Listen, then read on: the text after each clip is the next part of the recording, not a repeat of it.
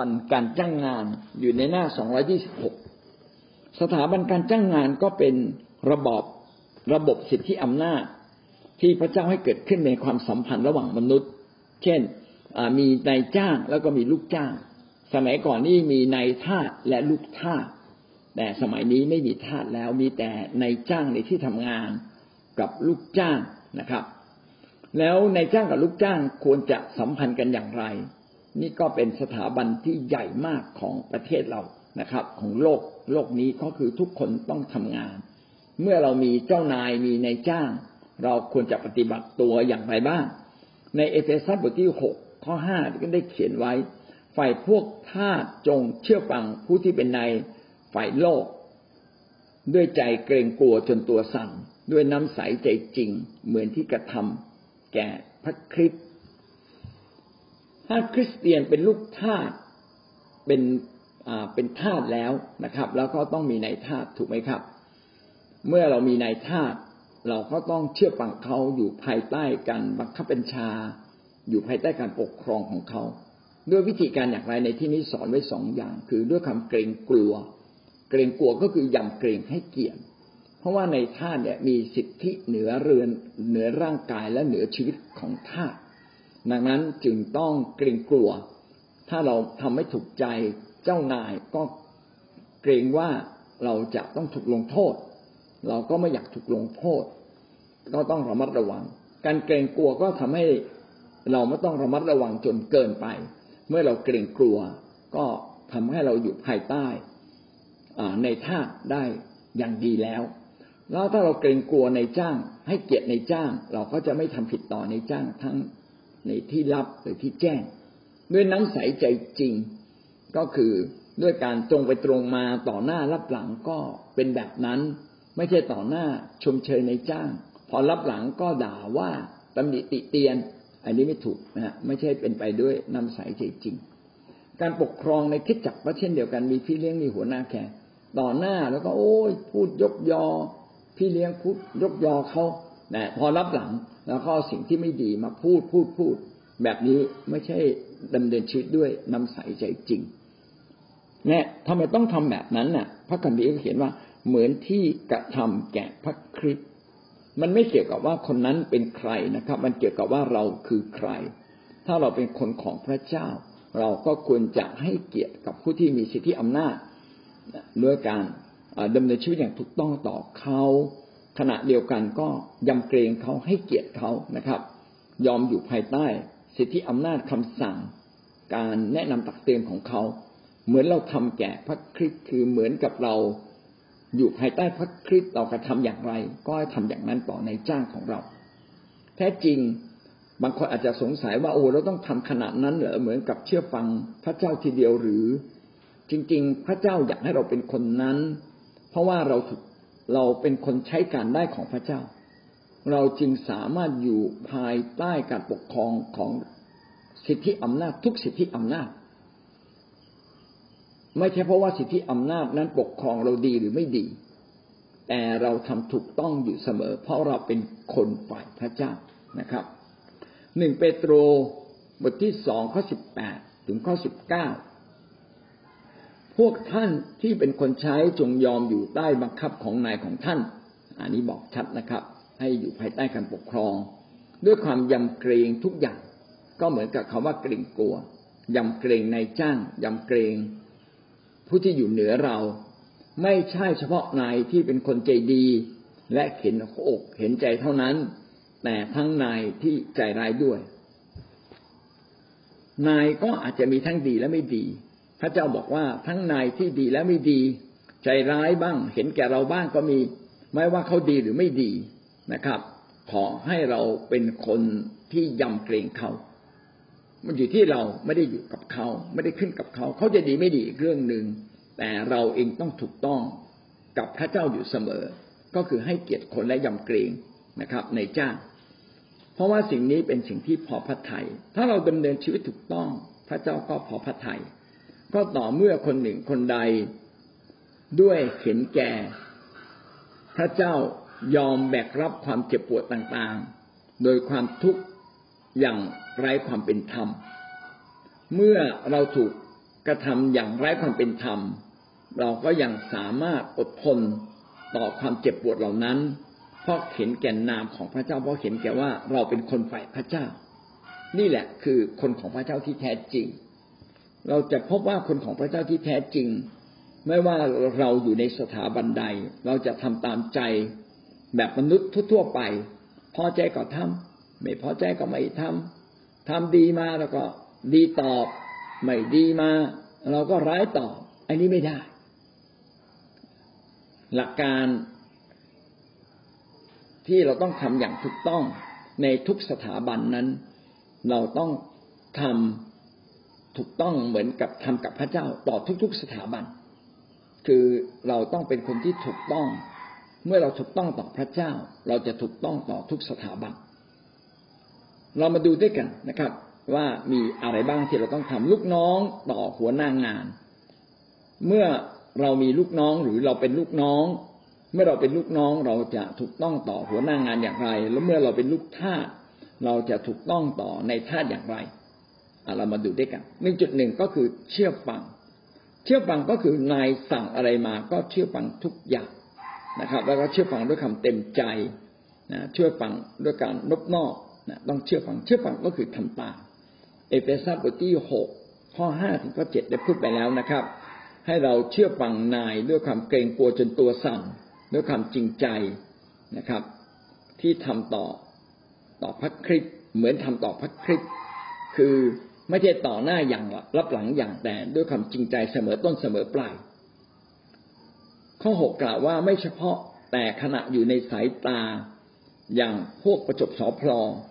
แต่เหมือนอย่างทาสของพระคริสต์ที่กระทำตามพระประสงค์ของพระเจ้าด้วยความเต็มใจจงรับใช้นายด้วยความกตัญญูร้นอย่างที่ทำต่อองค์พระผู้เป็นเจ้าไม่ใช่ทำต่อมนุษย์ว้าวขณะนี้เลยนะครับว่าต่อหน้ารับหลัง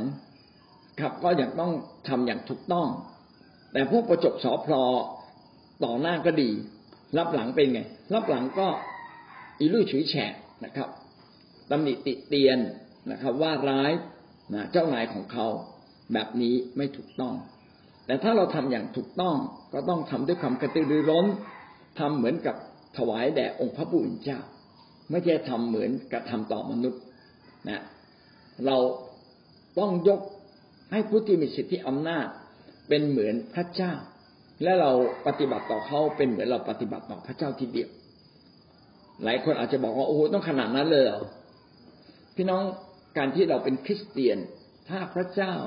สอนเราพระคริสต์สอนเราให้เป็นอะไรเราก็ควรจะฝึกฝนชีวิตของเราให้เป็นอย่างนั้นนะครับภรรยาก็ควรจะนอบน้อมต่อสามีพ่อแม่ก็ต้องเป็นคนหนึ่งที่รักลูกลูกๆก็ต้องเชื่อฟังพ่อแม่คือทุกอย่างนั้นเป็นเป็นสิ่งที่พระเจ้าบอกว่านี่คือสิ่งดีที่สุดที่เราควรทำถ้ามีน้องทำตามสิ่งนี้แม้ใจของเราไม่อยากทำตามแต่วันนี้เราทำตามก่อนแล้วก็ฝึกใจ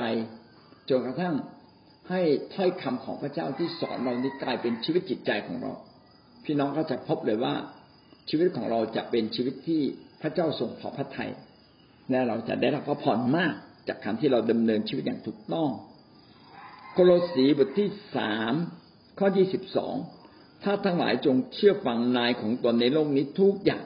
เห็นไหมครับว่าไม่ได้เชื่อฟังแค่บางอย่างแต่ทุกอย่างเว้นอย่างเดียวถ้าอะไรผิดต่อหลักการของพระเจ้าไปฆ่าคนไปทำร้ายไปด่าเขาอันนี้ก็ก็ต้องบอกว่าไม่ควรทำนะครับไม่เฉพาะแต่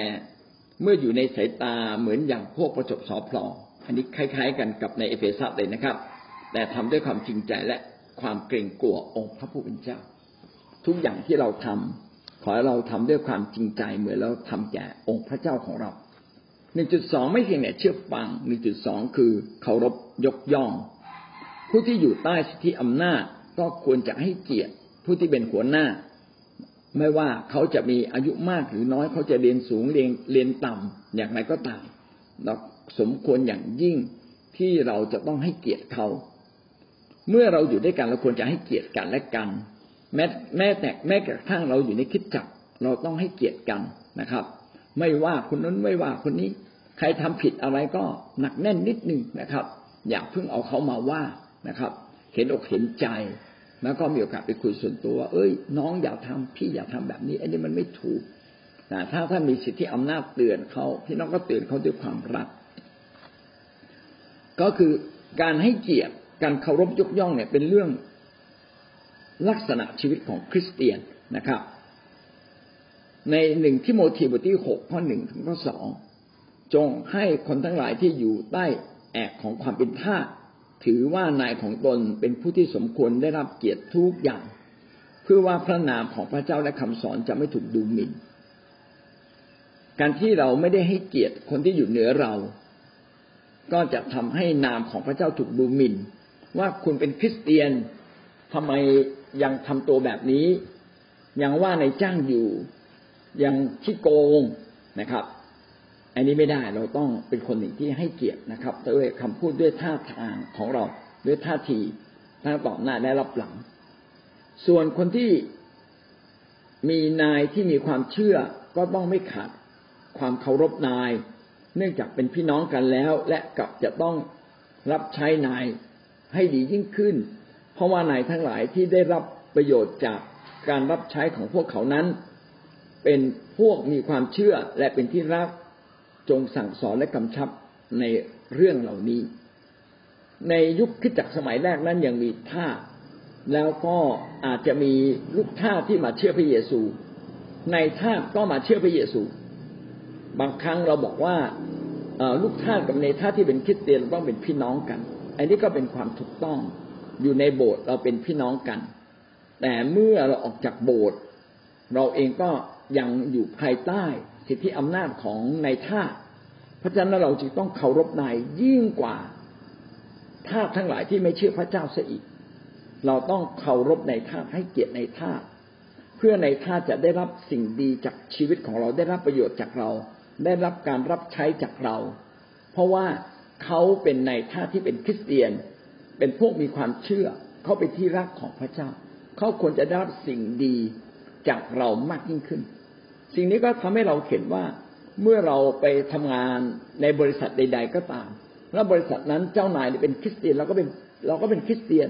บางทีเราอาจจะเป็นคริสเตียนเก่าเขาอาจจะเป็นคริสเตียนใหม่แม้เขาเป็นคริสเตียนใหม่นะครับเราก็ควรที่จะให้เกียรติเขานะครับแล้วก็ถ้าเราเป็นลูกทาสเราเป็นลูกจ้างเราก็ไม่ควรจะไปสอนพระคัมภีร์ในจ้างนะครับนอกจากเขาบอกว่าช่วยอธิบายให้เราฟังเราก็ถ่อมใจบอกโอ้ถ้างั้นนายน่าจะรู้บ้างนะนายน่าจะรู้มากกว่าผมแต่ถ้านายอยากจะรู้ว่าผมคิดยังไงผมก็ขอพูดแบบนี้พูดแบบให้เกียรติไม่ใช่ว่าเราเป็นลูกจ้างแล้วไปสอนนายจ้างนะครับแบบนี้ก็นายจ้างรับยากแล้วเกิดใครมาเห็นเขาเขาจะคิดยังไงอ่ะว่าโอ้ยถ้าเป็นเจ้านายแล้วแบบเป็นคริสเตียนเนี่ยดูดิต้องมาอยู่ภายใต้ลูกน้องอีกเขาก็ไม่มีใครอยากมาเป็นนะครับก็หวังว่าเราจะเข้าใจเรื่องนี้แล้วก็ให้เจ้านายของเราได้รับพระพรได้รับสิ่งดีจากเรายิ่งกว่าเจ้านายที่ไม่ได้เชื่อเสียอีกที่ตั้งบทที่สองข้อเก้าถึงข้อสิบนะครับทำสิ่งที่ถูกใจนายจงเชื่อฟังทำตัวให้เป็นที่พอใจของนายนะครับอย่าได้เถียงนะครับอย่ายักยอกให้ซื่อสัตย์นะให้อยู่ในความดีงามทุกประการนี่ก็เป็นสิ่งที่สำคัญนะครับสิ่งที่สำคัญมากก็คือคนในโลกนี้ไม่ค่อยให้เกียรตินายจ้างหรอกไม่ไม่ให้เกียรติหัวหน้างานเราก็จะเอาเขามาพูดหรือบางทีพยายามจะท้าทายทำให้เขาเสื่อมเสียชื่อเสียงแต่ถ้าเราเป็นคนของพระเจ้าพี่น้องต้องทำตรงกันข้ามให้เกียรติเขาไม่ดูหมิ่นเขาไม่ท้าทายเขานะครับอย่าให้เขาเสียชื่อเสียงต้องให้เขาได้รับเกียรติจากชีวิตของเราอย่าไปเถียงเขานะครับแล้วก็รักษาหน้าของเจ้านายไว้บ้างอย่าทำให้เขาต้องเสียหน้าอย่าไปถกเถียงอย่าไปสอบถามในเรื่องส่วนตัวและเราก็ต้องเรียนรู้ว่านายจ้างของเรานั้นเขาเป็นอย่างไรเพื่อเราจะได้ดำเนินชีวิตถูกต้องกับเขานะครับ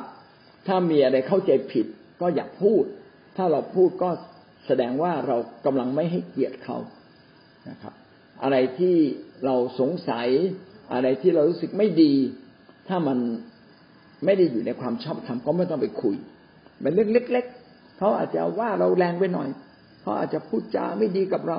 ก็อดทนนะครับในฐานะที่เราเป็นคนที่คนที่อยู่ภายใต้คนที่อยู่ภายใต้ก็ต้องอดทนนิดหนึ่งนะครับสมกับที่เราเป็นคนของพระเจ้าเอาละลูกน้องก็ต้องเชื่อฟังเคารพยกย่องทำงานอย่างซื่อสัตย์รับผิดชอบอย่างดีเขามอบหมายอะไรมาก็ทำนะครับอย่าเอาของในบริษัทกลับมาที่บ้านเราอย่าเอาของในโบสถ์มาใช้เป็นของส่วนตัวอันนี้ไม่ได้นะครับอย่ายักยอกอย่าคอร์รัปชันเงินแผ่นดินผิดหมดเลยนะครับเท่ากับเราไม่ได้ให้เกียรติกับเจ้านายเราต้องเป็นคนหนึ่งที่น่าเชื่อถือไว้ใจได้ขยันขันแข็งเอาจริงเอาจังนะครับทำงานเกินเวลาไว้มาก่อนเวลากลับบ้านหลังเขาหน่อยหนึ่งเอเฟซัสบทที่หกข้อเจ็ดถึงข้อแปดจงรับใช้นายด้วยความกระตือรือร้นนี่นะครับขยันขันแข็งกระตือรือร้นนะครับที่ตั้งบทที่สองข้อเก้าถึงข้อสิบอย่าให้เรายักยอกอย่าให้เราเถียงแต่ทำให้ถูกใจนายทุกประการนะสำแดงความสัตย์ซื่อความดีงามตลอดเวลานี่ก็คือเรื่องที่เราต้องทำงานอย่างสัตย์ซื่อนะครับต่อไปจงรักภักดีโอ้ความจงรักภักดีเนี่ยเป็นเรื่องสำคัญมากเลยของคนที่อยู่ภายใต้จริงๆความจงรักภักดีต้องมีในทุกสถาบันสามีต้องรักภักดีต่อภรรยาภรรยาต้องรักภักดีต่อต่อสามีลูกๆต้องรักภักดีต่อพ่อแม่พ่อแม่ต้องรักภักดีต่อลูกถ้าเรารักภักดีเราก็จะไม่ล่วงเกินลูกของเรานะครับไม่ทำอะไรที่ผิดต่อลูกลูกก็จะไม่ผิดต่อพ่อแม่นายจ้างก็เช่นเดียวกันรักภักดีหมายว่าสัตย์ซื่อซื่อตรงทั้งต่อหน้ารับหลังต่อทั้งต่อหน้าและทั้งรับหลังไม่ทรยศขัดหลังสมมติเราทำงานในบริษัทเราก็จะไม่อู้งานนะครับรักภักดีคือไม่อู้งานรักภักดีคืออะไรไม่เอาข้อมูลในบริษัทไปขายหรือเอาผลประโยชน์ส่วนตัวนะครับไม่อ้างชื่อเสียงบริษัทไปหาผลประโยชน์เก็บความลับของบริษัทเก็บความลับของเจ้านายนะครับอันนี้คือรักภักดีลูกาสิบหกข้อสิบสามไม่มีผู้ใดเป็นข้าสองเจ้าบ่าวสองนายได้เพราะว่าจะชังนายข้างหนึ่งและจะรักนายอีกข้างหนึ่งหรือจะนับถือนายฝ่ายหนึ่งและจะดูหมิ่นนายอีกฝ่ายหนึ่งท่านจะปฏิบัติท่านจะปฏิบัติพระเจ้าและจะปฏิบัติเงินทองพร้อมกันไม่ได้เป็นข้อเตือนใจที่ดีนะครับอย่าเป็นข้าสองเจ้าบ่าวสองนายก็คืออย่ามีเจ้านายสองคนจงมีเจ้านายผู้เดียวคือองค์พระผู้เป็นเจ้าและเมื่อเรามีเจ้านายคือองค์พระผู้เป็นเจ้าพระเจ้าอนุญาตให้เจ้านายในที่ทำงานดูแลปกปกปกคลุมเราปกครองเราเราก็ต้องอยู่ภายใต้การปกคลุมของเจ้านายในบริษัทเหมือนกับเราอยู่ภายใต้การปกคลุมของพระเจ้าเพราะว่าพระเจ้าปกคลุมเราผ่านเจ้านายในบริษัทด้วยเราจึงไม่ไม่ทรยศขัดหวังนะครับต่อเจ้านายของเราต้องรักภักดีอยู่เสมอเราดูตัวอย่างในพระคัมภีร์ที่พูดถึงคนใช้ของอับราฮัมคนใช้ของอับราฮัมอับราฮัมสั่งว่าช่วยไปหาผู้หญิงคนหนึ่งที่บ้านเกิดเมืองนอนของเราที่ปัดดานอารัมแล้วก็พาหญิงคนนั้นมาเป็นลูกสะใภ้ของเราแต่งงานให้กับอิสอัคปรากฏว่าคนใช้ของอับราฮัมไปเนี่ยไปด้วยทรัพย์สินจำนวนมากไปด้วยอูฐโอ้หลายหลายหลายตัวเลยนะครับแล้วก็ไปด้วยคำสั่งจริงๆแล้วคนใช้เนี่ยสามารถพาทรัพย์แล้วก็หนีไปเลยอย่างทุกวันนี้ถ้าเป็นแบบนี้นี่บอกช่วยเอาเงินสักสิบล้านเราไปดูซิไปซื้อที่มาให้เราหน่อยไปหาอะไรดีๆมาให้เราคนใช้ที่ไม่สัตย์ซื่อไม่รักภักดีก็เชิดเงินกลับบ้านไปอยู่ไปอยู่บ้านเกิดเมืองนอนตัวเองไปอยู่ต่างประเทศเลยอันนี้เขาไม่สัตย์ซื่อไม่รักภักดีพี่น้องจะเห็นว่าคนใช้อับราฮัมเนี่ยรักภักดีไม่เอาทรัพย์สินหนีไปขณะเดียวกันเนี่ยต้องไปเดินทางไกลนะไม่ได้ขับรถไปแล้วก็ต้องใช้สติปัญญาเพราะเป็นงานที่ยากเราจะรู้ได้ยังไงว่าผู้หญิงที่พามาจะเป็นผู้หญิงที่ถูกใจเจ้านายนะครับก็ได้เขียนไว้ในปฐมกาลบทที่ยี่สิบสี่ ข้อหนึ่งถึงข้อสี่และก็ข้อสิบถึงข้อสิบสองพี่น้องก็ไปอ่านดูนะครับแต่สุดท้ายคนใช้ของอับราฮัมก็ทำสำเร็จนะครับนะพึ่งพาพระเจ้าแล้วอธิษฐานพระเจ้าก็ให้ประสบความสำเร็จแล้วก็สามารถพาผู้หญิงคนหนึ่งนะครับก็คือนางเรเบก้าถ้าจะไม่ผิดนะครับก็มาเป็นภรรยาของอิสอัคครับต่อมาเราดูโยเซฟโดยโยเซฟก็เป็นคู่หนึ่งที่จงรักภักดีเป็นคู่หนึ่งที่เคารพยกย่องนายแล้วก็เชื่อฟังนายทำงานอย่างสัตย์ซื่อนะครับตอนที่โยเซฟถูกขายเป็นทาสที่อียิปต์ก็อยู่เป็นคนรับใช้ของโปติฟาโปติฟานี่เป็นข้าราชการใหญ่โยเซฟทำงานแข็งขันรับใช้ถูกใจนางนะครับไม่เคยทรยศโปติฟาโปติฟาบอกเอางี้แล้วกันให้ทั้งหมดในบ้านเจ้าดูแลไปหมดเลยนะครับเหลืออย่างเดียวคือภายในบ้านฉันเธอไม่ต้องดูแลนะครับเพราะว่าฉันมีลูกมีภรรยาเธอเธอไม่ต้องดูแลฉันดูแลเองฉันปกครองภรรยาเองนะครับที่เหลือทรัพย์สินเงินทองต่างๆธุรกิจการงานเจ้าไปทำเลยนะครับโอ้โหโยเซฟนี่ถูกไว้รับความไว้วางใจขนาดนั้นเพราะว่าโยเซฟรักภักดีโยเซฟเป็นคนซื่อสัตย์เป็นคนเชื่อฟังเจ้านายพี่น้องก็ไปดูในปฐมกาลบทที่สามสิบเก้าทั้งหมดเลยนะครับเมื่อโยเซฟไปติดคุกโยเซฟก็รับใช้ถูกใจในคุกจนในคุกตั้งให้ดูแลทุกสิ่งเหมือนกันว้าวพี่น้องจะเห็นเลยว่าพระเจ้านั้นอยากเห็นเราเป็นคนที่ทำงานเก่งและทำงานรับใช้เจ้านายวันนี้เรามีความสามารถอะไรบ้างในตัวเรานะครับก็พระคัมภีร์ก็เปรียบความสามารถนั้นว่าเป็นเหมือนตะลันตะลันตะลันจริงๆเป็นเป็นเงินนะครับเป็นเงินที่มีน้ำหนักประมาณสี่สิบเก้ากิโลเยอะมากเลยนะครับคือสมัยก่อนเนี่ยไม่มีไม่มีธนบัตรก็คือวัดเขาใช้วิธีตวงตวงเงินตวงทองเพื่อไปซื้อขายกันพระคัมภีร์ก็เปรียบว่าความสามารถของมนุษย์เป็นเหมือนเงินทองนะครับถ้าเราจะใช้ความสามารถของเราให้เต็มที่ที่สุดถวายเกียรติพระเจ้ามากที่สุดก็เป็นเขาเลยใช้คำว่าตะลันตะลันบางทีเราก็พูดง่ายๆเขาก็บอกว่าตะลันความสามารถนะครับ พี่น้องจะเห็นว่า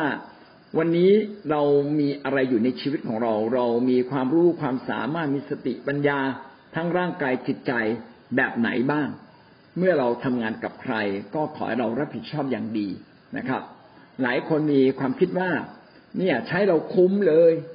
ผมว่าความคิดเนี่ยไม่ถูกนะครับถ้าถ้าเราไม่ทำเต็มที่ให้สมกับเงินเดือนเขาจ้างเราเราก็ไม่สามารถปลดปล่อยศักยภาพของเราพี่น้องลองคิดดูว่าโยเซฟรับใช้เนี่ยไม่ได้อะไรเลยนะครับได้แต่แสดงความสามารถในหลักการของคริสเตียนเมื่อเมื่อเราอยู่ที่ไหนเรามีเจ้านายคือใครแสดงความสามารถสุดกำลังถวายเกียรติแด่พระเจ้านะครับและนั่นแหละการที่เราทำเช่นนั้นก็แสดงว่าเรามีความรับผิดชอบมีความสัตย์ซื่ออย่างแท้จริงก็อยากให้เราเป็นคนเช่นนั้นนะครับต่อมาหัวหน้างานกับลูกน้องอ่าทีนี้นะครับลูกน้องต่อหัวหน้างานหัวหน้างานต่อลูกน้องต้องเป็นอย่างไรบ้างเรามาดูด้วยกันในฐานะที่เราเป็นหัวหน้างานต้องปกครองลูกน้องเราต้องทำเพื่อประโยชน์สุขและสวัสดิภาพของลูกน้องด้วยขณะที่เราทำเพื่อธุรกิจของเราก็ต้องคำนึงถึงเขาเหล่านั้นด้วยนะครับเมื่อเราขี่ม้าเราก็ต้องให้ม้ากินหญ้าเมื่อเราเอาวัวไปไถนาก็ต้องให้วัวกินหญ้าเมื่อเราเอาลิงไปขึ้นต้นไม้นะครับไปเด็ดมะพร้าวเราก็ต้องดูแลลิงอย่างดีถูกไหมครับนี่เป็นเรื่องเดียวกันหัวหน้าก็ต้องดูแลคนภายใต้อย่างดีนะครับเราไม่ใช่ลิงนะครับเราเป็นมนุษย์ยิ่งต้องดูแลมากยิ่งกว่านั้นอีกเจ็บป่วยก็ควรจะพาไปหาหมออย่างนี้เป็นต้นให้เขาได้พักนะครับต้องดูแลอย่างไรบ้าง สองจุดหนึ่ง ดูแลสวัสดิภาพสวัสดิภาพก็คือชีวิตความเป็นอยู่เราควรจะดูแลคนด้วยความเมตตากรุณาในจ้างอย่าถือเป็นภาระเออมีสวัสดิการสังคมแล้วก็ไปเบิกเอาเองนะครับอันนี้ไม่พอ นะครับเราจะต้องดูแลคนด้วยความเมตตากรุณาเหมือนพระเจ้าดูแลเราพระเจ้าดูแลเราอย่างดีเราเองก็ควรจะดูแลคนอื่นอย่างดีปฏิบัติต่อเขาเห็นคุณค่าของเขาด้วยความจริงใจอย่าใช้วิธีบีบบังคับอย่าใช้วิธีกดดันเลวีนิติบทที่สิบเก้าข้อสิบสามบอกว่าห้ามบีบบังคับเพื่อนบ้านหรือปล้นเขานี่เพื่อนบ้านนะครับอย่าไปบีบบังคับเพื่อนบ้านนะครับอย่าให้ค่าจ้างของลูกจ้างค้างอยู่กับเจ้าจนถึงวันรุ่งขึ้นสมัยก่อนเขาจ่ายค่าจ้างเป็นรายวันเมื่อถึงเวลาจ่ายเราก็ต้องจ่ายนะครับแม้บางทีเราอาจจะไม่ได้รับค่าจ้างสมมตินายจ้างมีความจำกัดเอาละนะครับเราอาจจะมีเงินเดือนเยอะหน่อยแต่เราก็ใช้เอาเงินเดือนที่เราต้องได้เยอะวันนี้เวลานี้เนี่ยนะครับเก็บใช้แต่เล็กน้อยส่วนที่เหลือให้ลูกจ้างไปเพราะเขาลำบากกว่าเราถ้าเขาไม่มีกินวันต่อวันเขาจะลำบากก็จ่ายเขาไปเลยอย่าบอกว่าเดี๋ยวติดไว้ก่อนเดี๋ยวพรุ่งนี้มาจ่ายติดไว้ก่อนนะเดี๋ยวสัปดาห์หน้าเดี๋ยวเดือนหน้านายจ้างที่ดีคือนายจ้างที่ดูแลลูกน้องในเรื่องเงินเดือนอย่างตรงเวลาเลวีนิติที่ห้าข้อสี่สิบสองถึงข้อสี่สิบสามนะครับบอกว่าเจ้าทั้งหลายก็เคยเป็นทาสที่อียิปต์นะครับ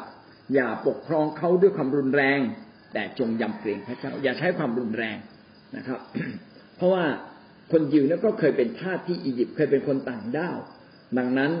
ก็จงระมัดระวังนะครับที่จะดูแลลูกน้องอย่างดีคนภายใต้อย่างดีเฉลยธรรมบัญญัติบทที่ยี่สิบสี่ข้อสิบสี่ถึงข้อสิบห้าโดยเฉพาะข้อสิบห้าบอกว่าท่านจงจ่ายค่าจ้างวันนั้นให้แก่เขาก่อนดวงอาทิตย์ตกเพราะว่าเขาเป็นคนยากจนและมีใจจดจ่ออยู่กับค่าจ้างนั้นเกรงว่าเขาจะกล่าวหาท่านต่อพระเยโฮวาและจะเป็นความบาปแก่ท่านถ้าลูกน้องของเราไม่ได้รับความเป็นธรรมเขาก็จะต่อว่าต่อขานเสียชื่อพระเจ้านะครับขณะเดียวกันถ้าเขาเป็นคริสเตียนเขาอธิษฐานเรื่องไปถึงพระเจ้าข้างบนโอ้นะครับมันก็จะทำให้พระเจ้าเนี่ยไม่พอพระทัยชีวิตของเราเลยหวังว่าเราต้องยุติธรรมกับคนทุกๆคนเมื่อผมเป็นนายจ้างผมคำนึงเรื่องนี้มากเลยผมจะไม่โกงค่าแรงนะครับจะไม่โกงโบนัสคือได้โบนัสสัญญาอย่างไรก็จ่ายตามนั้น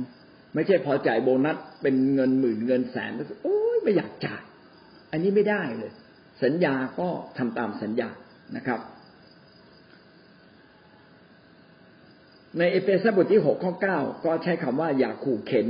นะครับเพราะว่าเราก็มีนายบนสวรรค์เหมือนกันก็คือเรามีพระเจ้าในบนสวรรค์และพระองค์ก็เป็นเจ้านายต่อในเหนือชีวิตของเราพระองค์นั้นไม่เห็นแก่หน้าผู้ใดเลยเราก็ต้องทำอย่างถูกต้องด้วยโคโลสีบทที่สี่ข้อหนึ่งนะท่านมีเจ้านายองค์หนึ่งในสวรรค์นะเราจึงต้องให้ความยุติธรรมเท่าเทียมกันต่อลูกจ้างในฐานะที่ก็เป็นมนุษย์เช่นเดียวกับเรายากอบบทที่ห้าข้อสี่นะครับอย่าให้เราฉ้อโกงใครก็ตามนะครับที่ทำงานกับเราแล้วเราฉ้อโกงเขาเกรงว่าเมื่อเขาร้องฟ้องร้องขึ้นมานะครับจะไปถึงฟ้าสวรรค์และพระเจ้าก็จะทรงไม่พอพระทัยเรานี่ก็คืออันดับแรกนะครับต้องดูแลสวัสดิภาพอันที่ สองจุดสอง ส่งเสริมให้เจริญก้าวหน้าหน้าที่ของผู้นำนะครับต้องส่งเสริมลูกน้องให้เขาเจริญไม่เพียงการให้เขาเจริญก็คือให้เขารับผิดชอบการงานเลื่อนตำแหน่งเขาให้เขาได้สิ่งที่ดีที่สุดจัดให้เขาอยู่ในสภาพการที่เขาจะสามารถทำงานได้ก้าวหน้าที่สุดและดีเลิศที่สุดเขาก็ยกตัวอย่างว่าเป็นเหมือนทาสผู้สัตย์ซื่อเมื่อเรารู้ว่าทาสคนไหนเป็นคนแบบไหนก็ใช้เขาอย่างดีเลิศอย่างเต็มที่ตามลักษณะของเขาเช่นในทาสคนหนึ่งนั้นรู้จักลูกทาสของเขาอย่างดีเมื่อเขาจะไปต่างต่างถิ่นก็เรียกลูกทาสมาในปฐมกาลในมัทธิวบทที่สิบห้าข้อสิบห้าถึงข้อสิบหกให้สองให้แต่ละคนไม่เท่ากันบางคนให้หนึ่งตารางเพราะว่าคนนี้รับผิดชอบได้แค่หนึ่งตารางบางคนให้สองตารางบางคนให้ห้าบางคนให้สิบคนที่รับผิดชอบมากก็ขยายบทบาทเขามาก คนที่รับผิดชอบน้อยก็ให้เขาดูแลในสิ่งที่เขาสามารถดูแลได้เป็นต้นหน้าที่ของในจ้างก็คือพยายามส่งเสริมให้ลูกจ้างนะครับได้พัฒนาตัวเองขึ้นมาทั้งความรู้ความสามารถบางทีต้องส่งเขาไปเรียนรู้ไปฝึกฝนไปอบรมนะครับอย่าข่มขู่อย่าเขี่ยวเข็นซึ่งเป็นสิ่งที่ไม่ถูกต้องเพื่อคนที่อยู่ภายใต้จะขยายศักยภาพเขาอย่างมากที่สุดก็คือขยายตลาดและความสามารถอย่างดีเลิศที่สุดเพื่อเขาจะได้ทำงานได้ดีเลิศยิ่งขึ้นยิ่งขึ้นนะครับถ้าเขาอยู่กับเราต่อไปก็ดีแม้เขาไม่อยู่ต่อกับเราก็ไม่เป็นไรเขาเขาจะได้ไปเติบโตที่อื่นเราจะได้ชื่อว่าเราเป็นนายจ้างที่ดีนะครับอันนี้คือจบข้อที่สองนะครับในสถาบันการจ้างงานลูกน้องต่อหัวหน้างานก็ต้องเชื่อฟังเคารพยกย่องสัตย์ซื่อจงรักภักดีนะครับเหมือนอย่างโยเซฟนะครับแล้วก็ลูกน้องต่อเอาหัวหน้างานต่อลูกน้องก็ต้องดูแลสวัสดิภาพต้องส่งเสริมความเจริญก้าวหน้าให้กับเขาอาเมน ก็จบนะครับก็ผู้สอนก็ไม่ใช่เป็นผู้ที่รอบรู้แต่เราขอบคุณพระเจ้าที่เรามีพระวจนะในพระคัมภีร์ที่รอบคอบรอบรู้ขณะเดียวกันแล้วก็มาอยู่ในคริสตจักรที่มีตำรับตำราที่เขาเรียบเรียงเขียนมาอย่างดีนะครับแล้วก็พูดไปตามนั้นแหละนะครับจริงๆผู้สอนก็ไม่ใช่เป็นผู้ที่ทำได้ทุกเรื่องนะบางเรื่องก็อาจจะยังทำไม่ได้ก็อย่าให้เกียรติข้าพเจ้ามากเกินไป ครับให้เกียรติพระวจนะด้วยอาเมนครับเชิญท่านอื่นครับ